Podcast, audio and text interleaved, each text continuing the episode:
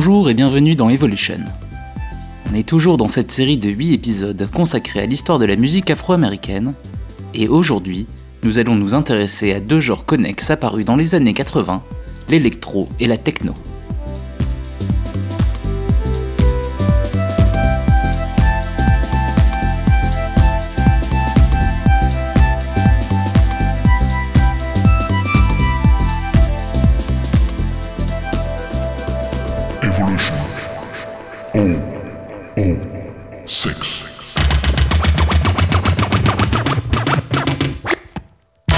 Qu'est-ce que l'électro?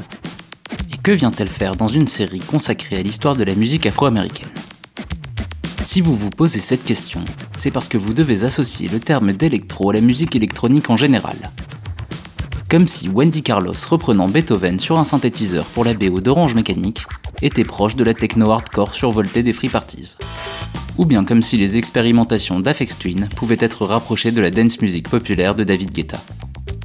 Mais l'électro, appelé aussi électro-funk, est un genre bien distinct, à la croisée des chemins entre funk, hip-hop et techno, comme dans ce Rocket de Herbie Hancock, paru en 1983.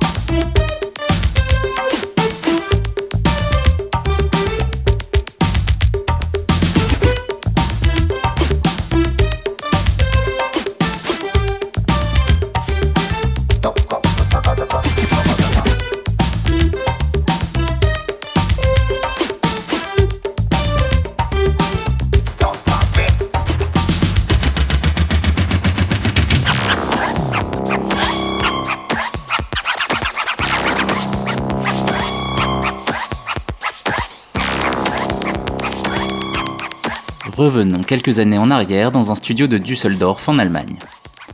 Car si l'électro est un style funky qui a connu son pic de popularité chez les Afro-Américains dans les années 80, c'est au départ une musique très fortement inspirée par celle de quatre rats de laboratoire allemand, Kraftwerk. Alors qu'ils étaient un groupe de rock expérimental au début des années 70, les membres de Kraftwerk se sont vite tournés vers les nouvelles technologies et obtinrent ainsi de nombreux succès avec leur pop électronique inspiré par la science-fiction.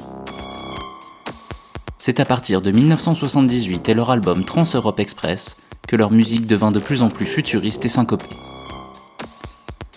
Issu de l'album Computer World sorti en 1981, ce It's More Fun to Compute pose déjà toutes les bases de l'électro.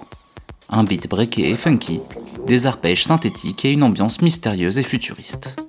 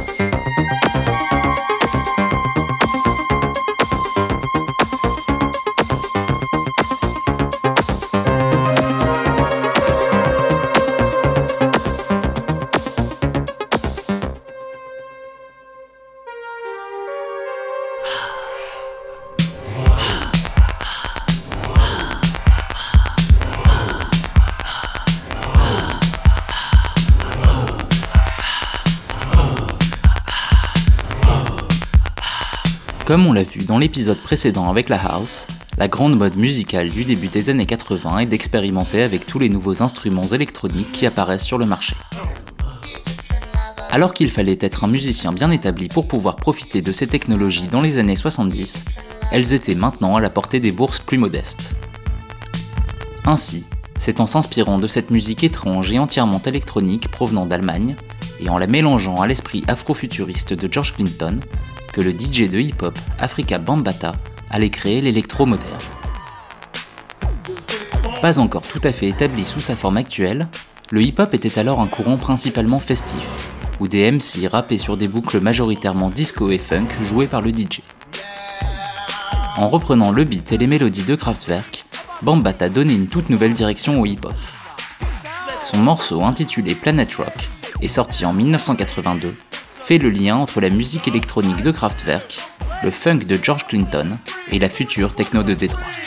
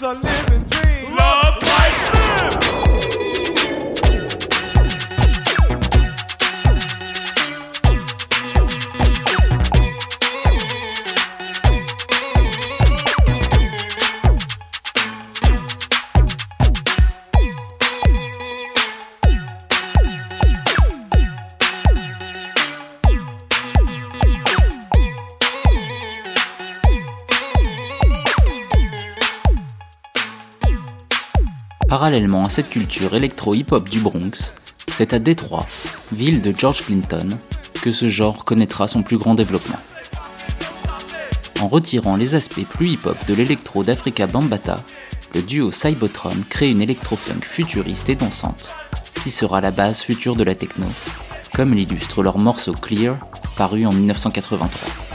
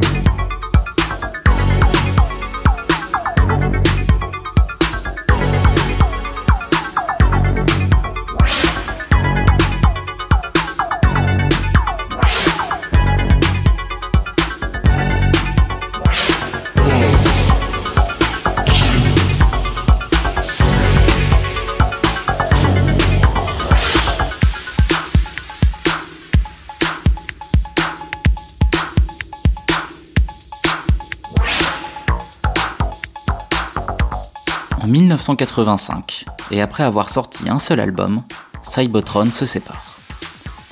C'est l'un de ses membres, Joan Atkins, qui, cette même année, créera le premier morceau que l'on considère comme techno, ce No UFOs, qui mélange l'esprit futuriste et funky de l'électro avec un beat house.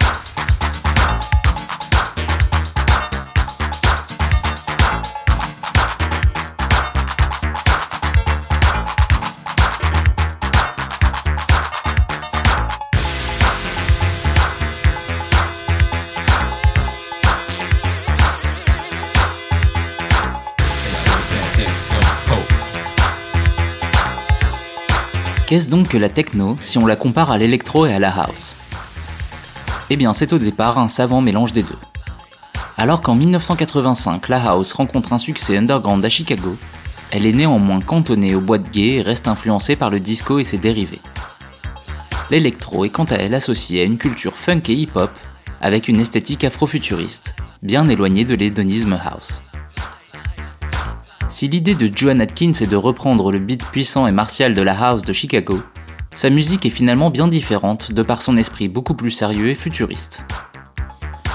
Néanmoins, deux proches d'Atkins, Derek May et Kevin Sanderson, seront plus inspirés par la house de Chicago que par l'électro du Bronx. Sous leur impulsion, la dance music de Détroit devient une house music froide et sérieuse, inspirée par l'atmosphère futuriste propre à l'électro. Le terme de techno fut ensuite inventé pour distinguer ce son de celui de Chicago. De là, deux histoires différentes se sont créées, entre une musique plutôt destinée à la fête, la house, et une autre plus sombre et mélancolique, la techno.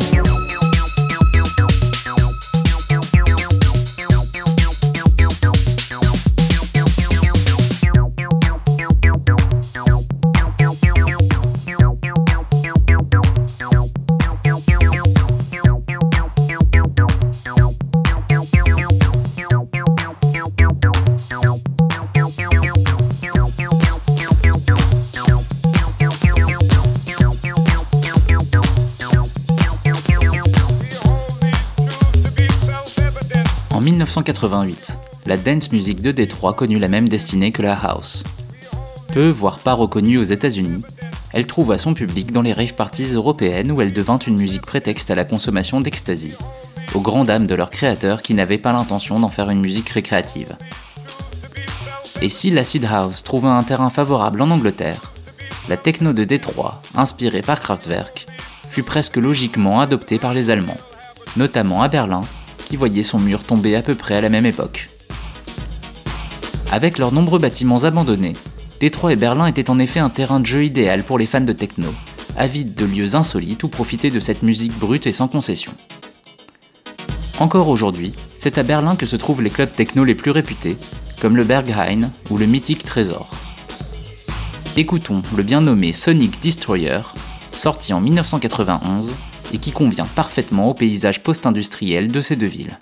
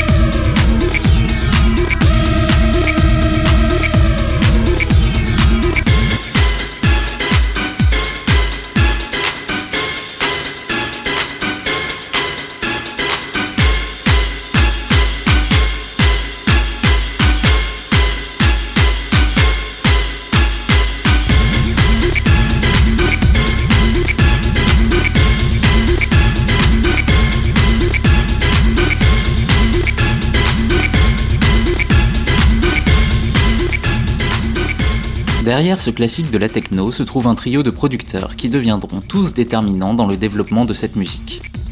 Jeff Mills, Robert Hood et surtout Mad Mike, le boss de l'entité la plus importante de la techno, Underground Resistance.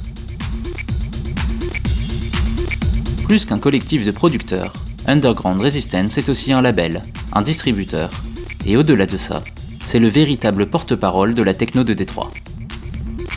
Inspirés par le message politique des Black Panthers et de Public Enemy, ce sont eux qui portent le message de la techno. Une musique anti-commerciale, sans visage et sans parole. La subversion doit être sonique. Évoluant masqué et à l'abri de tout star system, l'ambition du WAR, leur diminutif, était ainsi de fournir une véritable musique révolutionnaire aux Afro-Américains, à contrario du hip-hop qui s'était trop vite laissé récupérer par l'industrie musicale et par la glorification de l'argent. Ainsi, alors qu'au début des années 90, la techno était vue comme une mode amusicale qui plaisait aux jeunes consommateurs d'ecstasy, Underground Resistance représentait la légitimité de ce genre, loin des ersatz commerciaux européens qui pullulaient chez les disquaires. Mais au-delà de l'aspect politique de leur musique, il ne faudrait pas réduire le son d'Underground Resistance à la brutalité de Sonic Destroyer. Capable d'une grande versatilité, le son d'Uar peut être tantôt jazzy, tantôt house ou tantôt électro comme dans ce Final Frontier, paru également en 91 et qui montre bien la mélancolie propre à la musique de Détroit.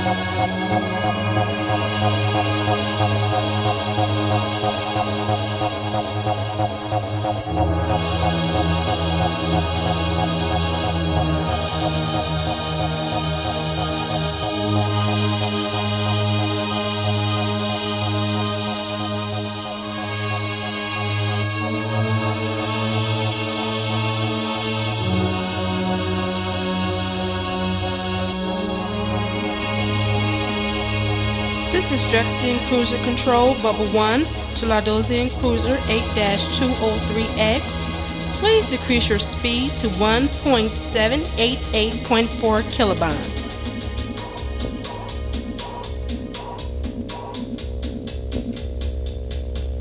Thank you.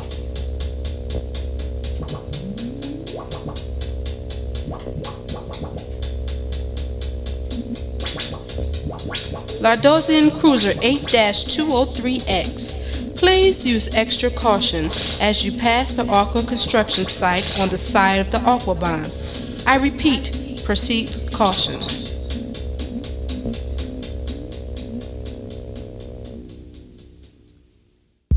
Autre membre de la galaxie Underground Resistance, le duo composé de James Stinson et Gerald Donald sous le nom de Drexia sera l'entité la plus culte de l'électro et de la techno.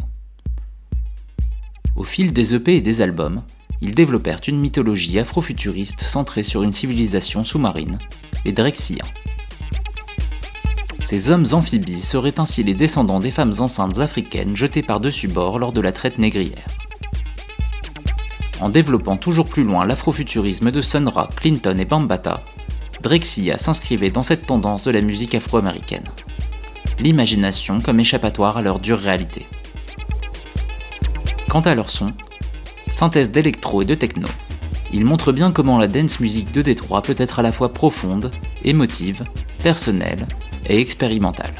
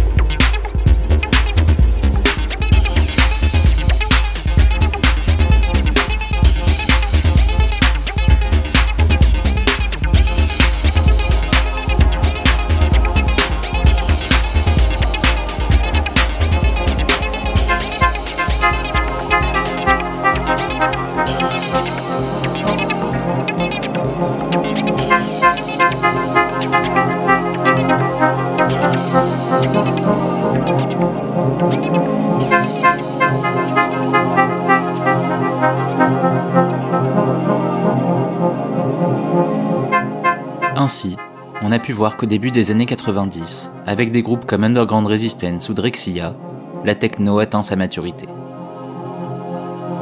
Loin du boom boom auquel on voudrait la réduire, la techno est une musique sérieuse, caractérisée par une atmosphère futuriste, un beat régulier et robotique, associé à des nappes mélancoliques.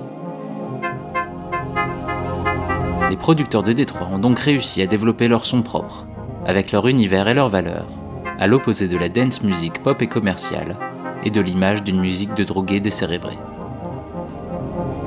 Alors que le rock puis le punk étaient des musiques de rebelles qui souhaitaient dynamiter l'univers de la pop musique, la techno se mettait volontairement en retrait de ce monde.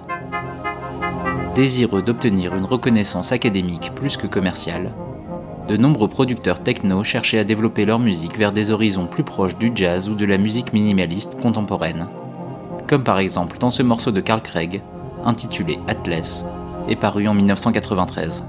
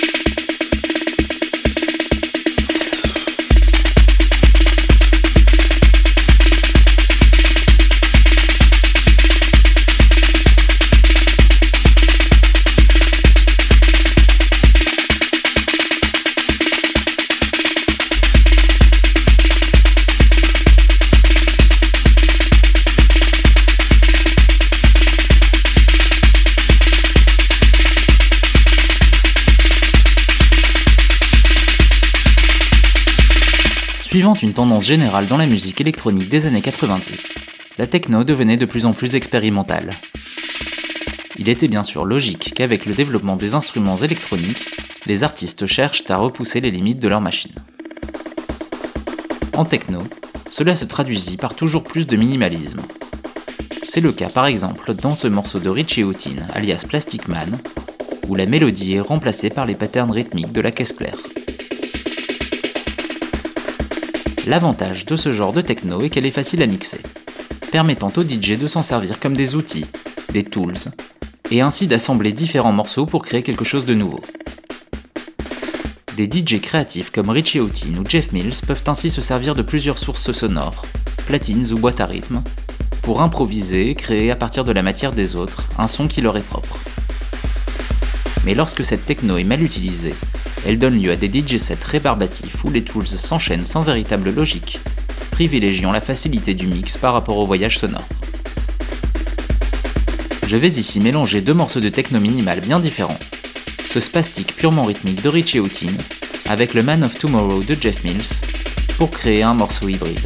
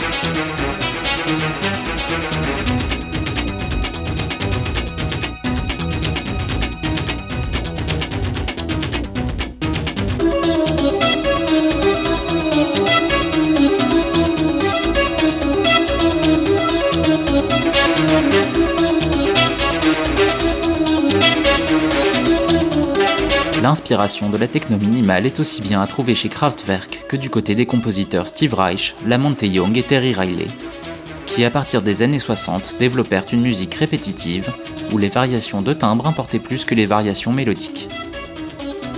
Si on peut clairement voir cette influence dans ce morceau de Jeff Mills, écoutons maintenant l'un des morceaux les plus caractéristiques de la techno minimale, le Minus de Robert Hood, paru en 1994.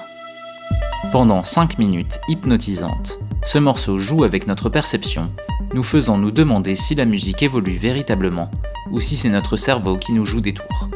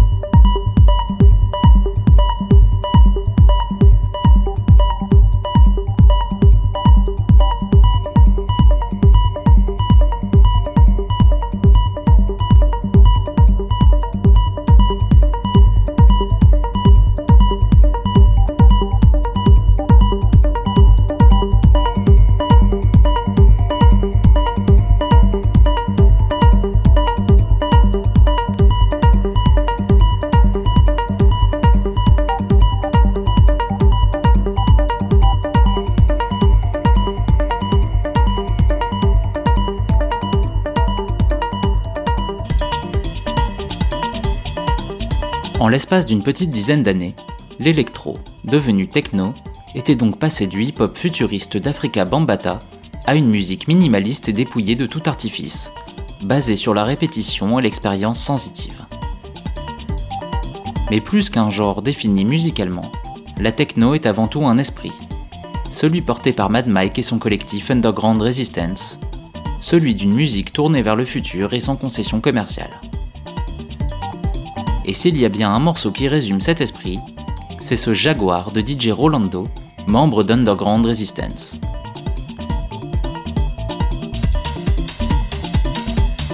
Sorti en 1999 et déjà un tube underground dans les communautés techno, la maison de disques Sony voulut l'intégrer à une compilation, ce que Mad Mike refusa, étant donné qu'il ne souhaitait pas travailler avec les majors du disque. Sony se permit alors de refaire une version commerciale du morceau, sans en mentionner les auteurs originels, et en illustrant la pochette avec une pilule d'ecstasy, soit tout ce contre quoi la techno de Détroit se battait. La commercialisation à outrance et l'assimilation de cette musique à la drogue. En suivant l'appel d'Underground Resistance, les fans de techno saturèrent les boîtes mail de Sony pour faire retirer leur plagiat, avec succès. Cette victoire symbolique fit de Jaguar le véritable hymne de la techno, le symbole d'une bataille gagnée par l'underground dans sa guerre impossible contre l'industrie musicale.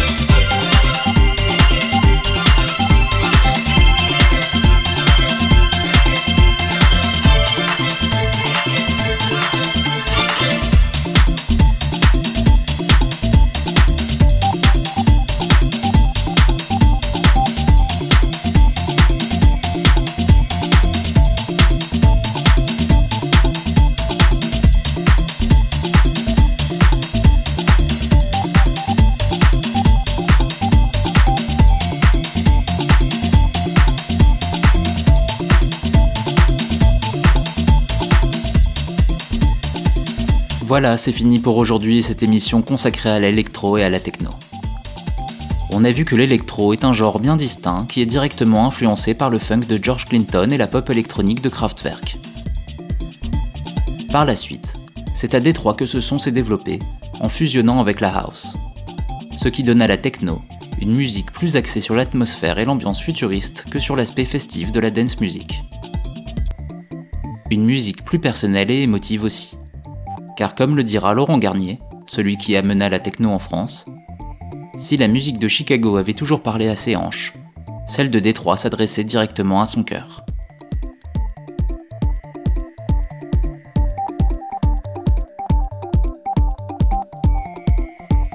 Aujourd'hui, la techno est toujours présente, même s'il est difficile de retrouver son esprit underground. Les DJ sont devenus des stars au cachet énorme, et c'est finalement la culture club plus propre à la house qui a pris le dessus sur l'aspect plus illégal et subversif des fêtes techno. Mais alors qu'elle était autrefois méprisée comme une musique pauvre et répétitive, la techno est maintenant reconnue comme une musique digne d'intérêt. Jeff Mills et Carl Craig ayant par exemple pu donner des concerts avec des orchestres symphoniques. Et si musicalement, la techno de Détroit a peu évolué depuis 25 ans, elle a aussi résisté et survécu à toutes les autres musiques de club qui ont pu se développer dans son sillage. La techno est donc devenue intemporelle, au même titre que le jazz ou le rock. Quant à moi, je vous retrouve dans deux semaines pour un épisode consacré au genre le plus populaire chez les Afro-Américains, et sans doute le plus important de ces 30 dernières années, le hip-hop. bonne journée et à très bientôt.